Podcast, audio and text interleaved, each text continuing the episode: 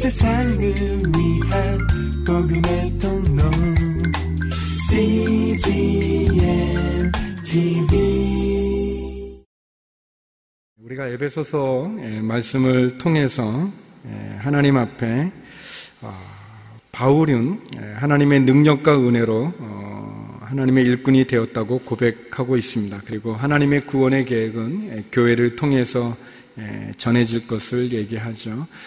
또한 우리가 기도하면 하나님이 우리의 기도를 들어주신다는 확신이 있고 또 구원 얻는 자는 누구든지 담대하게 하나님 앞에 나갈 수 있다는 특권이 있다는 사실을 우리가 보았습니다. 그래서 주님을 위해서 우리가 당하게 되는 고난이나 환란을 두려워하지 않고 또 낙심하지 않고 도리어 어, 기뻐하며 하나님께 나가는 우리의 모습을 사도 바울을 통해서 우리가 들었습니다.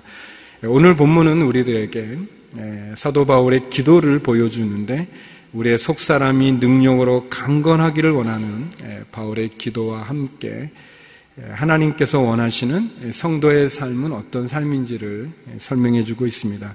먼저 우리가 바울이 하나님께 기도하는 바울의 자세를 먼저 살펴보기를 원합니다. 바울은 어떤 자세로 하나님께 기도했는가? 우리 14절, 15절 말씀 같이 한번 읽어보겠습니다. 14절, 15절입니다. 시작. 이러므로 아버지 앞에 내가 무릎을 꿇고 빕니다. 아버지께서는 하늘과 땅에 있는 모든 족속에게 이름을 주신 분이십니다. 바울은 하나님 앞에 무릎을 꿇고 기도한다고 얘기합니다. 보통 유대인들은 서서 손을 이렇게 들고 기도하죠. 서서 기도하는 게 이제 유대인의 보통의 기도의 자세인데 사도 바울은 오늘 본문에서 보면 무릎을 꿇고 기도한다고 얘기합니다. 성경에 보면 무릎을 꿇고 기도하는 장면들이 여러 번 나오게 됩니다. 솔로몬이 성전을 다 완공하고 하나님께 봉헌할 때 그가 두 손을 하늘 향해 높이 들고 무릎을 꿇고 기도하고 또 엘리야 선지자가 갈매산에서 어, 바알 선지자와 싸우는 가운데 재단을 쌓고 그가 무릎을 꿇고 그 무릎에 고개를 파묻고 하나님께 기도하는 장면도 나오고 또 다니엘이 포로 생활 가운데 비록 그가 기도하는 것이 죽음의 위협이 되지만 어, 창문을 예루살렘을 향한 창문을 열고 그가 무릎을 꿇고 또 하나님께 기도하는 장면도 나옵니다. 성경에 보면 여러 가지 기도 자세 가운데 특별히 무릎을 꿇고 하는 기도의 모습이 여러 번 나오는데 무릎을 꿇고 기도한다는 것은 겸손하게 음, 하나님 앞에 내가 무릎 꿇는 그런 자세죠. 하나님께 기도할 때 내 교만한 모든 것을 내려놓고 그 왕 대신 하나님 앞에 무릎을 꿇고 또 간절하게 기도하는 자세를 보여줍니다. 또 무릎을 꿇고 기도한다는 것은 내가 하나님 앞에 복종하고 또 하나님 말씀 앞에 순종한다는 그러한 나의 자세를 몸으로 표현한 거라고 말할 수 있습니다. 여러분은 기도할 때 어떻게 하시는지 모르겠어요.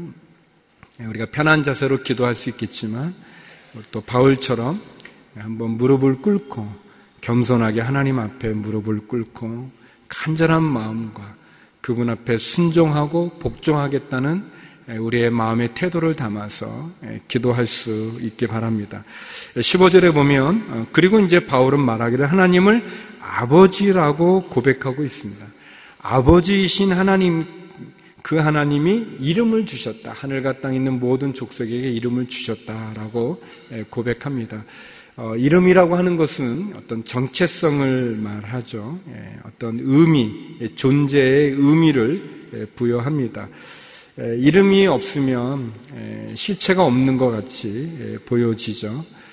어, 저는 이름이 이제 종길인데, 박종길인데, 이제, 모르는 분들은 제 저가 이제 목사가 됐으니까 아 아마 종의 길을 가라 그렇게 해서 이제 종길로 진 걸로 아는데 그게 아니고요. 저희 아버님이 그냥 장명서에서 돈 주고 이렇게 지은 이름이에요. 그래서 이제 제가 좀 그렇게 아쉬워서 에, 아내가 이제 임신했을 때 제가 아버지에게 아버지 그 우리 애는 제 아들이 제 애니까 남자인지 여자인지 모르지 아무튼 제 애니까 제가 이름을 짓겠습니다 그랬어요. 그랬더니 뭐 아버지가 뭐, 뭐 그래라 뭐 네 자식이니까 네 맘대로 해라 이제 그러셨는데 아이를 탁 낳는데 아, 들이에요. 남자애가 탁 나니까 아, 갑자기 저희 아버님이 태도가 바뀌어가지고 어, 근본 없는 집이 어딨냐 뿌리 없는 나무가 어딨냐. 안 된다. 족보를 따라 돌림자를 따라 쳐라. 예, 뭐제 이름도 그렇게 지으신 것처럼 어, 그래가지고 이제 이름을 준비 안 하고 있다가 성경의 이름만 준비했었는데 예, 갑자기 이제 아버님이 아주 강하게 얘기하셔서 이제 그 돌림자를 가지고 제가 이제 이름을 짓게 되느라고 아이가 이름 없는 시간이 며칠 있었어요. 예, 출생 신고하기 때까지가. 근데 이제 제 친구들이 이제 축하해 준다고 이제 와가지고 애 보면서 이제 개인 병원이었는데 애 보면서 물어요. 애 이름이 뭐냐고. 그래서 어, 이, 름 아직 못 줬다고 남자인데 이름 못 줬다 했더니 친구들이 바로 하는 말이 야 이놈아 어, 애를 보고 야 이놈아 뭐 야 그러는 거예요. 이름이 없다고 아니 남의 집 귀한 애를 왜 놈이라고 그러니까 이름이 없으니까 부르긴 해야 되는데 그러니까 야 아니면 이놈아 야 그래서 제가 기분이 나쁜 거예요. 왜 남의 애를 욕을 하냐. 근데 이름이 없잖아. 그러는 거예요.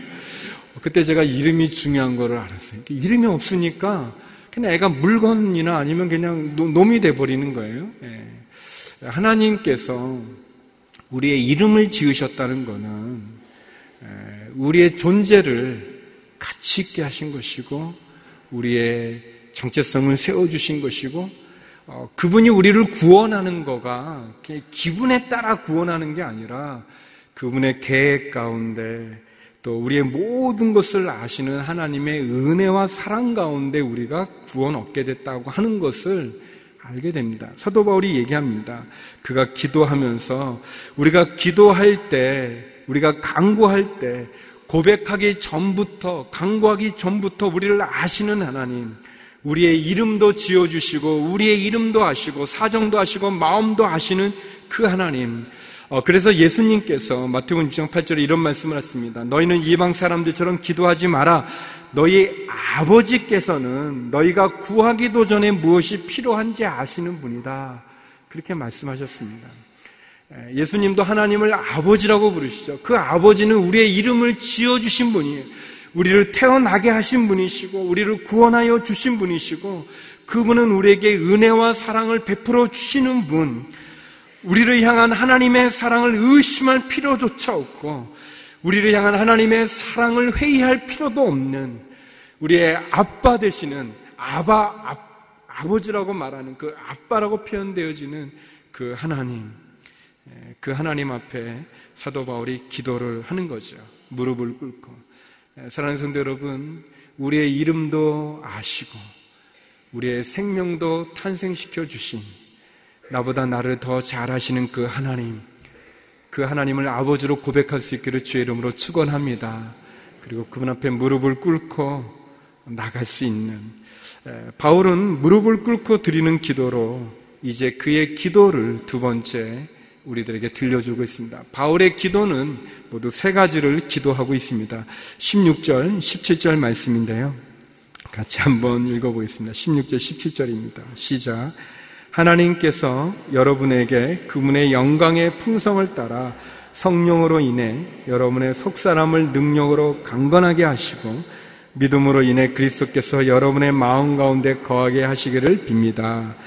여러분이 사랑 안에서 뿌리가 박히고 터가 굳어짐으로 여기 보면 바울이 세 가지를 에베소 교인들을 위해서 저와 여러분 우리를 위해서 강구하는데 세 가지는 이것입니다. 첫 번째는 속 사람을 능력으로 강건하게 하시고 속 사람을 능력으로 강건하게 하시고 두 번째는 17절에 나오는데 우리의 마음이 그리스도로 충만해지도록 세 번째는 사랑 안에서 뿌리를 내려 터가 굳어져 성숙해지기를 우리의 속 사람이 성령의 능력으로 강건해지고 우리의 마음은 그리스도로 충만해져서 우리를 향한 하나님의 사랑이 점점 점점 성숙해 가기를 예, 기도한다고 얘기합니다. 사실 우리는 우리의 겉모습에 굉장히 신경을 많이 쓰죠. 우리의 겉사람, 겉모습에 많은 공과 신경을 쓰지만 우리의 속사람, 우리의 속마음에 대해서는 많은 관심을 기울이지는 않습니다. 우리의 외모와 외형에는 그리고 이 세상에서의 삶에는 많은 관심이 있지만 우리의 내면이나 또 우리 하늘나라, 저 하늘나라에 대해서는 천국에 대해서는 많은 관심을 기울이지 않습니다. 어, 우리의 육신의 건강과 육신의 양식에는 민감하지만 우리의 영의 양식과 영의 건강에는 너무 많이 이렇게 신경 쓰지 않죠. 예, 그렇지만 우리의 속 사람이 무너지면 우리의 겉사람은 빈 껍데기에 불과하고 우리의 겉이 아무리 멋있어도 우리의 마음이 부패하고 더러우면 예, 우리는 연약한 존재일 뿐입니다. 어, 이 땅에 우리가 수고를 많이 하지만 이 땅의 시간은 잠깐이지만 저 천국의 시간은 영원한 것을 볼 수 있습니다. 사람이 나이가 들어가는 이 늙어감을 막을 수는 없습니다. 제 사무실에 제 방에 그 사진이 있는데 한 11년인가 한, 한 10여 년 전에 찍은 사진이에요. 제가 선교사에서 돌아와 가지고 생명의 삶 PT 촬영을 하는데 그 생명의 삶을 강구하기 위해서 이제 사진 작가분이 오셔서 찍어준 사진인데 에, 너무 잘 나왔습니다. 에, 그래서 제가 그 하목사님 사진 옆에다 제 사무실에 이제 놓고 에, 사람들 오면 보라고 이렇게 이제 했는데 아주 잘 나왔어요. 그 뽀샵을 안 했는데도 잘 나온 사진이에요. 예, 근데 이제 그걸 이렇게 보면 기분이 좋아요. 아우, 내가 이렇게 잘생겼구나 하고 이제 이렇게 좋아하는데, 그리고 이제 거울을 보면, 10여 년이 지난 제 모습은 좀 바뀌어가지고, 아, 이게 아닌 거예요. 그래서, 아, 이제 그런 마음이 낙심되는데, 여러분도 그럴 때 많이 있잖아요. 내가 옛날에는, 뭐, 옛날에 안 예쁜 분 어, 누가 있어요? 옛날에 안 멋있는 분 누가 있어요? 아닌가? 왜 이렇게 썰렁해요? 다 이렇게 이제, 다 우리 가고는 다 멋있잖아요. 예전에 다 이렇게 그랬는데, 이제 세월도 지나고, 아, 뭐, 제가 미국에 있다 한국에 와서 보니까 무슨 비비크림이라고 뭐 그런 게 있어요. 이상한 화장품이 있어서 이렇게 바르면 뺑뺑해, 탱탱해져서 뭐 이렇게 주름도 뭐 피고 그러는데, 그래도 또 밤에 자고 나면 또 생기죠. 어떻게 보면은 화장품으로도 막을 수 없는 우리의 이 피부를 어떻게 하겠어요. 그런데 성경에 보면 예, 우리 그런 겉사람은 이렇게 늙어가고 약해져 가지만 우리 속사람은 좀 다르대요. 예, 제가 좋아하는 성경 구절인데 고린도서 4장 16절입니다. 우리 같이 한번 예, 읽어보겠습니다. 시작. 그러므로 우리는 낙심하지 않습니다. 우리의 겉사람은 새할지라도 우리의 속사람은 날마다 새로워지고 있습니다. 우리의 겉사람은 시간이 갈수록 약해지게 돼 있어요. 세해지게 돼 있어요. 예, 그렇지만 우리 속사람은 날마다 새로워질 수가 있다는 거예요. 예, 겉사람과는 다를 수 있다는 거예요. 너무나 희망적이죠. 그러면 어떻게 우리의 속사람이 새로워질 수 있는가? 사도 바울은 그것을 세 가지로 우리에게 기도하고 있는 거예요. 먼저 우리의 속마음, 우리의 속사람이 성령의 능력으로 강건하여지기를 원한다. 그렇게 고백했습니다. 예, 우리의 속사람을 능력으로 강건하게 해주옵소서. 우리의 속 사람이 굳은 마음처럼 딱딱하고 굳은 마음처럼 굳은 땅과 같아서 우리의 겉이 점점 마음이 닫아지고 어, 딱딱해서 누구도 들어올 수 없고 누구도 품을 수 없고 누구도 용서할 수 없는 그런 마음이 되어질 때 성령이 단비가 내려져서 마치 굳은 땅이 단비로 부드러운 땅이 되어서 파종하기 좋은 땅이 되어지는 것처럼 푸석푸석해지고 부드러워져서 무엇을 심어도 잘 자라는 그런 마음처럼 우리의 속사람이 성령의 능력으로 강건해지기를 원합니다. 불 같은 용광로 같은 성령의 그 용광로에 모든 게 들어가 다 녹아지는 것처럼 폭포수 같이 흘러내리는 성령으로 말미암아 용광로 같은 성령으로 말미암아 우리의 죄 더러움의 모든 것들이 다 녹아내리고 부드러워지기를 구한다는 거죠. 예, 저와 여러분의 마음이, 저와 여러분의 속사람이 성령으로 날마다 새로워지기를 주의 이름으로 축원합니다. 그리고 그리스도의 마음으로 충만해지기를 원한다고 그랬어요. 그리스도가 주인이 되어 주시는 거죠. 속 사람의 주인이 예수 그리스도가 돼서 예수님이 나를 다스리고 나는 주의 발 밑에 무릎을 꿇고 있는 내 마음의 주인이 내가 아니라 주님이 주인이 되어 주실 때 그래서 내 욕심, 내 욕망 그리고 내 욕정에 의해서 깨어지고 상처받고 그리고 힘든 내 인생의 무거운 짐이 예수 그리스도 그분 앞에 다 내려놓아 그분으로 말미암아 풍성한 하나님의 영광의 빛이 임하는 예수 그리스도로 말미암아 내 마음이 충만해지는 그래서 우리가 믿음의 결단을 내리고 선택을 해서 우리의 이 죄로 치닫는 우리를 쳐서 복종하여 주님 앞에 나오는 주님이 나의 주인이시오 왕이시오 그분이 나의 다스리는 주인임을 고백하면서 나가는 것. 그리고 마지막 세 번째는 사랑으로 뿌리를 내려 터가 견고히 되어지는 것처럼 하나님의 사랑이 우리 안에 점점 더 성숙해 가는 그것을 우리의 속사람이 스러워지기를 원한다고 바울이 기도하고 있습니다.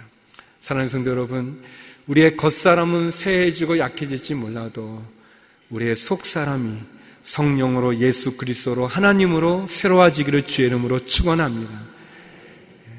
우리의 겉모습에 신경 쓰는 것만큼 우리의 건강에 신경 쓰는 것만큼 우리의 속사람을 부요하게 하는 그 일에 우리가 수고하고 애쓸 수 있는 저와 여러분 되기를 원합니다. 세 번째 바울은 그러므로 이런 기도를 통해서 결국 그리스도의 놀라운 사랑을 우리가 깨달아 알게 되기를 고백하고 있습니다. 바울의 고백을 함께 살펴보기 원하는데요. 18절, 19절 보면 바울은 무엇을 고백하는가요? 네 가지의 놀라운 하나님의 사랑, 그리스도의 사랑을 고백하는데 같이 한번 읽어보겠습니다. 18절, 19절입니다. 시작.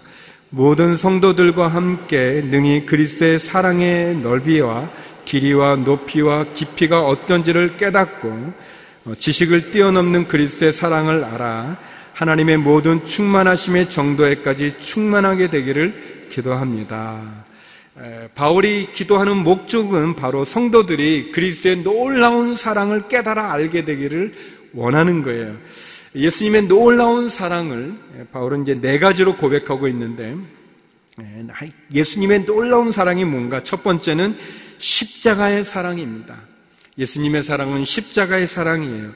어, 십자가는 하나님의 징표예요. 우리를 향한 하나님의 사랑의 증거, 사랑의 노래, 사랑의 절정이 십자가입니다. 십자가는 우리를 향한 하나님의 사랑이 예수 그리스도의 죽음으로 완성되었음을 보여주는 사랑이에요. 어, 십자가의 사랑은 예수님이 죽기까지 우리를 사랑하신다는 사랑, 모든 것을 다 주는 사랑, 예, 우리의 이성으로는 이해할 수 없는 사랑, 그러나 가장 아름다운 사랑, 죽기까지 사랑하는 사랑, 죽음으로 사랑을 완성한, 죽음으로 구원을 완성한 사랑, 예, 그 사랑이 십자가의 사랑이죠. 예, 십자가의 사랑은 우리에게 구원을 나누는 사랑이며 희생하는 사랑이며 인간의 모든 탐욕과 시기와 질투와 살인과 범죄와 수치와 부끄러움, 더러움에 쌓여 있지만 그럼에도 불구하고 우리를 구원하여 십자가에 죽으신 사랑. 그래서 우리에게 희망을 주고 용기를 주고 용서를 주고 간용을 베풀고 그리고 우리를 포기하지 않는 그 사랑. 그게 십자가의 사랑입니다. 그리스도의 사랑입니다. 사랑하는 성도 여러분, 십자가를 바라보십시오. 나를 위해 죽으신 예수님의 십자가의 그 사랑이 저와 여러분을 구원한 사랑입니다. 포기할 수 없는 사랑, 이해할 수 없는 사랑, 하나님의 사랑의 증거인 십자가의 사랑이죠. 두 번째, 예수님의 놀라운 사랑은 4차원의 사랑이라고 말할 수 있습니다. 여기 보면, 18절에 보면, 그리스도의 사랑의 넓이, 길이, 그 높이와 깊이가 어떤지를 깨닫기를 원한다고 그랬어요. 예수님의 사랑이 한 점에서, 한 선에서, 한 면에서, 한 공간으로 이어지는 예수님의 사랑의 넓이는 어떻습니까? 그분의 벌린 그 두 팔의 넓이에 모든 사람이 있는 거예요. 버림받은 사람, 소외된 사람, 가난한 사람, 병든 사람, 나이가 많은 사람이나 적은 사람이나 남자나 여자나 부유한 자나 가난한 자 관계없이 모두를 품는 네, 그 모든 사람을 포용하는 그 그리스도의 놀라운 사랑의 넓이, 또 그 길이, 예수님의 사랑의 길을 누가 잴 수 있겠습니까? 그 길이는 마치 영원에서 영원에 이르 기까지 사랑하시는 영원한 사랑이라고 말할 수 있어요. 또 그분의 사랑의 높이를 누가 질수 있겠습니까? 우리 인간의 사랑이라는 것은 굉장히 한시적이고 또 조건적이지 않습니까? 그러나 주님의 사랑은 끝이 없는 사랑, 그 사랑은 이 감각적이고 욕정적이고 이기적인 사랑과는 대조적으로 이상적이고 아름답고 순결하고 하늘에까지 이르는 순고하고 가치 있는 지고한 사랑 그 사랑이 주님의 사랑이고 주님의 그 사랑의 깊이는 끝없는 용서와 한계가 없는 그래서 이른 번씩 이른 번까지도 용서해 주라는 그 시몬의 사랑 마치 사차원에 있는 사랑과 같은 그런 사랑이죠. 예, 주님이 저와 여러분을 그렇게 사랑하십니다. 저는 이, 이 놀라운 사랑, 이 바울의 이 고백이 저와 여러분의 마음에 감동이 있기 원합니다. 예, 우리의 마음이 느껴지길 원해요. 세 번째 사랑은 지식을 뛰어넘는 사랑이에요. 지식을 뛰어넘는 사랑, 지식을 초월하는 사랑, 따지지 않는 사랑이죠. 이성적으로, 논리적으로는 사랑할 수 없는 예, 그런에도 불구하고 조건 없이 이해할 수 없는데 멈추지 않고 사랑하는 사랑, 우리의 상식을 뛰어넘는 지식을 초월하는 사랑. 어떻게 보면은 예, 저는 좀 어리석고 손해 보는 사랑, 이타적인 사랑. 예, 한마디로 저는 이 사랑은 지식을 초월하는 사랑, 바보 같은 사랑이라고 말하고 싶어요. 예, 우리 연애할 때 보면 연애할 때 보면은 막 그 바보가 되잖아요. 그냥 뭐 어, 10분 늦는데도 화를 내야 되는데도 10분 늦어도 아유 10분 빼니 안 늦었네 하면서 막 좋아하고 한 시간 늦으면 그는 용서할 수 없는 거잖아요. 근데도 와줘서 고마워. 뭐 그러면 닭살 돋는 그런 이, 이 그냥 바보 같은 거죠. 선물을 자꾸 해주는 거예요. 자기 돈 내서 자꾸 선물해주고 아, 뭘 이런 걸 줘. 그래도 자꾸 이유를 붙여가지고 오늘은 날씨가 좋으니까 이거, 오늘은 비가 오니까 이거, 오늘은 날씨가 구주네, 구주니까 이거, 뭐 자꾸 이렇게. 네, 그런 사랑을 안 해본 여러분 앞에서 제가 설명하자니 어렵네요. 예. 아무튼 그냥 막 이 마음이 그런 거잖아요. 그, 아, 그래요. 근데 이제 결혼하고 시간이 지나면은 이제 안 그러죠. 그러다 또 자식이 생기면 자식에 대한 사랑이 또 그렇잖아요. 아, 막 속색여도 그 애들이 깐난 애들이 이렇게 웃는데 사실 애들은 안 보인대요. 뭐 그래서 웃는 얼굴이 아니고 그냥 이 형이 그래서 그런 건데도 그냥 나보고 웃었다고 나보고 웃었다고 그 엄마 아빠 그 그 말 듣고 싶어가지고 따라해봐 아빠 아빠 그러면 그 가진 아양을 떨어도 걔가 아빠 안 그러죠. 에, 그, 그러다가 어떠다가 뭐 이렇게 아바바 뭐 이렇게 해도 뭐 아바바가 아니고 아빠다 그러면서 뭐 좋아하고 우리 그 이 할아버지 할머니들 보면 핸드폰 키면 이 초기 화면에 그 이 손자 손녀들이 나오잖아요. 그 막 보여주잖아요. 보라고. 야 너무 예쁘지. 안 예쁜데 예쁘죠. 그래서 그냥 바보가 되는 거예요. 그냥 그그 그 손자 손녀 보면은 그냥 이 너무 예뻐가지고 생긴 거 관계 없이 그냥 너무 너무 사랑스러워서 어쩔 줄 모르는 그런 사랑. 근데 그게 하나님이 저와 여러분을 사랑하는 사랑이 그렇다는 거예요. 지식을 뛰어넘는. 예, 지식은 우리를 교만하게 하지만 사랑은 우리를 이롭게 한다고 그랬습니다. 예, 고린도전서 8장 1절에 보면 사도 바울이 이런 말을 합니다. 이제 우상에게 바쳐진 재물에 대해 말하겠습니다. 우리는 우리 모두가 지식이 있는 줄로 압니다. 그러나 지식은 사람을 교만하게 하고 사랑은 모두를 이롭게 합니다. 그랬어요. 무슨 말이냐면 우상의 재물에 대해서 서로 논쟁하게 되는데 지식이 없는 게 아니라는 거예요. 지식이 있지만 그러나 지식은 교만하게 할 뿐 사랑이 우리를 살린다는 거예요. 여러분 지식을 뛰어넘는 몰라서가 아니에요. 알지만 그러나 그 알고 있는 것을 뛰어넘는 사랑이 감동이 있는 것이고 그 사랑이 우리를 구원하는 것입니다. 하나님이 저와 여러분에 대해서 모르시는 게 아니에요. 우리가 얼마나 큰 죄인인지, 우리가 얼마나 이중적인 존재들인지, 우리가 얼마나 인격이 망가져 버린 사람들인지, 우리가 얼마나 악취나는 사람들인지를 아십니다. 그러나 그거를 뛰어넘는 바보 같은, 바보 같은 사랑으로 저와 여러분을 구원하여 주신 거예요. 그게 십자가의 사랑이고 사천의 사랑이고 그것이 지식을 초월한 사랑이죠. 그리고 그 사랑은 네 번째 보니까 하나님의 충만함에 이르는 사랑이라고 그랬어요. 예수님의 사랑은 우리로 하여금 하나님의 충만의 자리에 이르게 합니다. 예수님은 나침판이라고 저는 생각합니다.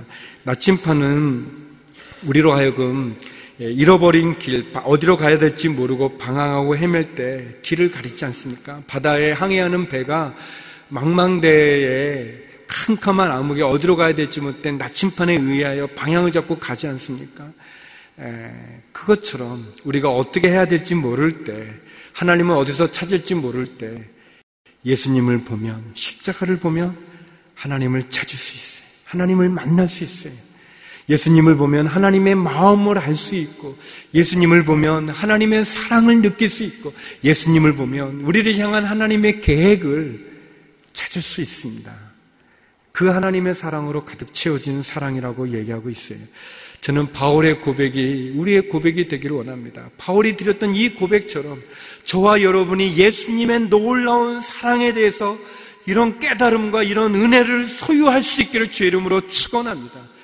그런 은혜와 그런 고백이 우리 가운데 있기 원합니다. 그랬을 때 우리는 하나님을 찬양할 수 있죠. 어, 바울은 이제 네 번째 하나님을 찬양합니다. 그 놀라운 하나님을 찬양하죠. 20절, 21절인데요. 우리 같이 한번 읽어보겠습니다. 시작. 우리 안에서 역사하시는 능력을 따라 우리가 구하고 생각하는 모든 것보다 훨씬 더 넘치도록 하실 수 있는 분에게 교회 안에서와 그리스도 예수 안에서 영광이 대대로 영원 무궁하기를 빕니다. 아멘. 예, 사도 바울은 어, 이 하나님을 찬양하는 거예요. 기도와 감사에 이 그 은혜와 감격이 머무니까 바울은 하나님을 찬양합니다. 특별히 특별히 우리가 구하고 우리가 생각하는 그 모든 것보다 더 넘치도록 부어주실 하나님에 대해서 그 하나님의 충만함과 은혜와 영광이 영원 무궁하기를 예배하고 노래하고 있습니다. 나보다 나를 더 사랑하시는 하나님, 나보다 나를 더 잘하시는 하나님, 나보다 나를 더 축복하기 원하시는 하나님, 내가 구하고 생각하는 모든 것보다 더 부유하게 채워주실 그 하나님을 노래하고 있어요. 빌리포서 4장 19절에도 비슷한 이야기가 있는데 같이 한번 읽어보겠습니다. 함께 읽겠습니다. 시작. 내 하나님께서 그리스도 예수 안에서 영광 가운데 그분의 풍성하심을 따라 여러분의 모든 필요를 채워주실 것입니다. 그래요. 사도 바울이 노래합니다. 우리가 구하고 생각하는 것보다 더 풍성하게 우리의 모든 필요를 채워주실 하나님을 나는 찬양하겠습니다. 그랬어요. 우리가 예수의 놀라운 사랑으로 우리의 속사람을 강건하게 하고 그리고 그 생각하고 구하는 것보다 더 풍성히 채우신 하나님의 영광을 찬양하는 것. 얼마나 귀하겠습니까? 여러분 요셉이라는 사람이 애굽의 노예로 풀려갔을 때 그 애굽의 노예로 팔려간 요셉이 14년 후에 애굽의 총리 대신이 될 줄을 누가 알았습니까? 예루살렘에 경건했던 스테만 집사님을 죽이는데 앞장섰던 사울이 다메섹에서 예수님을 만나 바울로 이름을 바꿀 뿐 아니라 그가 땅끝까지 복음을 전하다가 순교하게 될 줄을 누가 알았겠습니까? 마찬가지로 저와 여러분을 향한 하나님의 위대한 계획과 저와 여러분을 향한 하나님의 놀라운 생각, 놀라운 계획, 우리의 구하고 생각하는 것보다 더 풍요롭게 채우실 그 하나님을, 그 하나님의 영광을, 그 하나님의 계획을, 그 하나님의 사랑을 우리가 찬양할 수 있지 않겠습니까? 그 CGN TV에 보면 외국 목사님, 유명한 목사님의 설교들이 나오는데 그 중에 맥스 루케도라는 예, 목사님이 하신 설교 가운데 그런 말씀이 있었어요. 하나님을 우리가 아버지라고 부르는데, 아버지라고 부르는데 그 아버지라는 그 말의 의미를 예, 간증했던 그런 내용인데요. 이 맥스 루케도 목사님의 딸이 있는데 여러 자녀가 있었는데 그 중에 한 딸이 예, 피아노를 많이 연습해서 피아노 대회에 나갔다고 해요. 피아노대회에 출전해서 피아노를 이제 연주를 하는데 이제 목사님과 사모님이 앉아서 이제 보는 거죠. 근데 이 딸이 잘하다가 중간에 너무 긴장해가지고 잊어버린 거예요. 그래서 연주를 하다가 연주가 그친 거예요. 얼마나 답답하겠어요. 사람들이 다 긴장하고 또 본인도 긴장했는데. 근데 아무튼 그 딸이 중간에 잊어버렸다가 아무튼 잘 그냥 그 생각이 나서 이렇게 나중에 했지만 그러나 아무튼 너무 큰 실수를 하고 내려왔어요. 이 엄마 아빠의 마음이 굉장히 아팠겠죠. 끝나고 이제 만났는데 엄마가 너 참 잘했다. 그래도 훌륭했다. 참 잘했다 그러는데 이 딸이 눈물 글썽한 그런 얼굴로 목사님을 보면서 아빠를 보면서 어때? 그러면서 그냥 아빠 그러면서 그냥 이게 품에 안겨서 울드는데 목사님이 이렇게 그 아이를 껴안아 주면서 아, 아는 거예요. 어, 그냥 다른 다른 말이 필요 없고 그냥 아빠 그냥 아빠라는 이름 그 이름으로 그 어, 아픈 마음을 갖고 아빠는 다 본 거예요. 그 아이가 했던 연습을 했던 가정도 봤고 그런데 실수했던 것도 보고 그래서 다 보면서 위로해 주는 거. 우리가 하나님을 아바 아버지, 아빠 아버지라고 부를 때 사도 바울의 그 고백처럼 사도 바울의 그 이 기도처럼 우리가 하나님 아버지라고 무릎 꿇고 겸손하게 그분 앞에 아빠라고 아바 아버지라고 말할 때 하나님은 우리를 잘 아십니다. 하나님 우리를 다 아세요. 우리의 마음을 아시고 우리의 눈물도 아시고 우리의 어려움도 아셔서 우리의 구하고 생각하는 것보다도 더 넘치도록 채워주실 그 하나님이 우리의 하나님이십니다. 사랑하는 성도 여러분, 우리가 하나님 앞에 무릎을 꿇고 하나님을 아버지라고 부르면서 우리의 마음의 고백을 드릴 수 있기를 원합니다. 우리의 속사람이 능력으로 강건하여 주고 그리스도로 우리의 마음이 충만하여 져서 사랑으로 예수 그리스도의 그 풍성한 충만함 속에 있으면서 하나님의 사랑과 긍휼과 영광과 은총으로 충만해지는 그래서 우리가 구하고 생각하는 것보다 더 채워주시는 그 하나님, 그 십자가의 사랑의 하나님을 만날 수 있기를 그 하나님과 더불어 한 주간 다시 위로와 용기를 얻을 수 있기를 주의 이름으로 축원합니다. 기도하시겠습니다. 거룩하신 아버지 하나님, 우리의 기도와 우리의 생각보다 더 크게 준비하시고 부어주시는 그 하나님을 만나는 저희가 되게 하여 주시고, 우리를 향한 하나님의 신실한 사랑, 그 십자가의 놀라운 사랑, 그 사랑을 의지하여 다시 일어나 전진해 나가는 저희가 되게 하여 주시옵소서. 예수님 이름으로 기도드립니다. 아멘. 온 세상을 위한 복음의 통로 CGM TV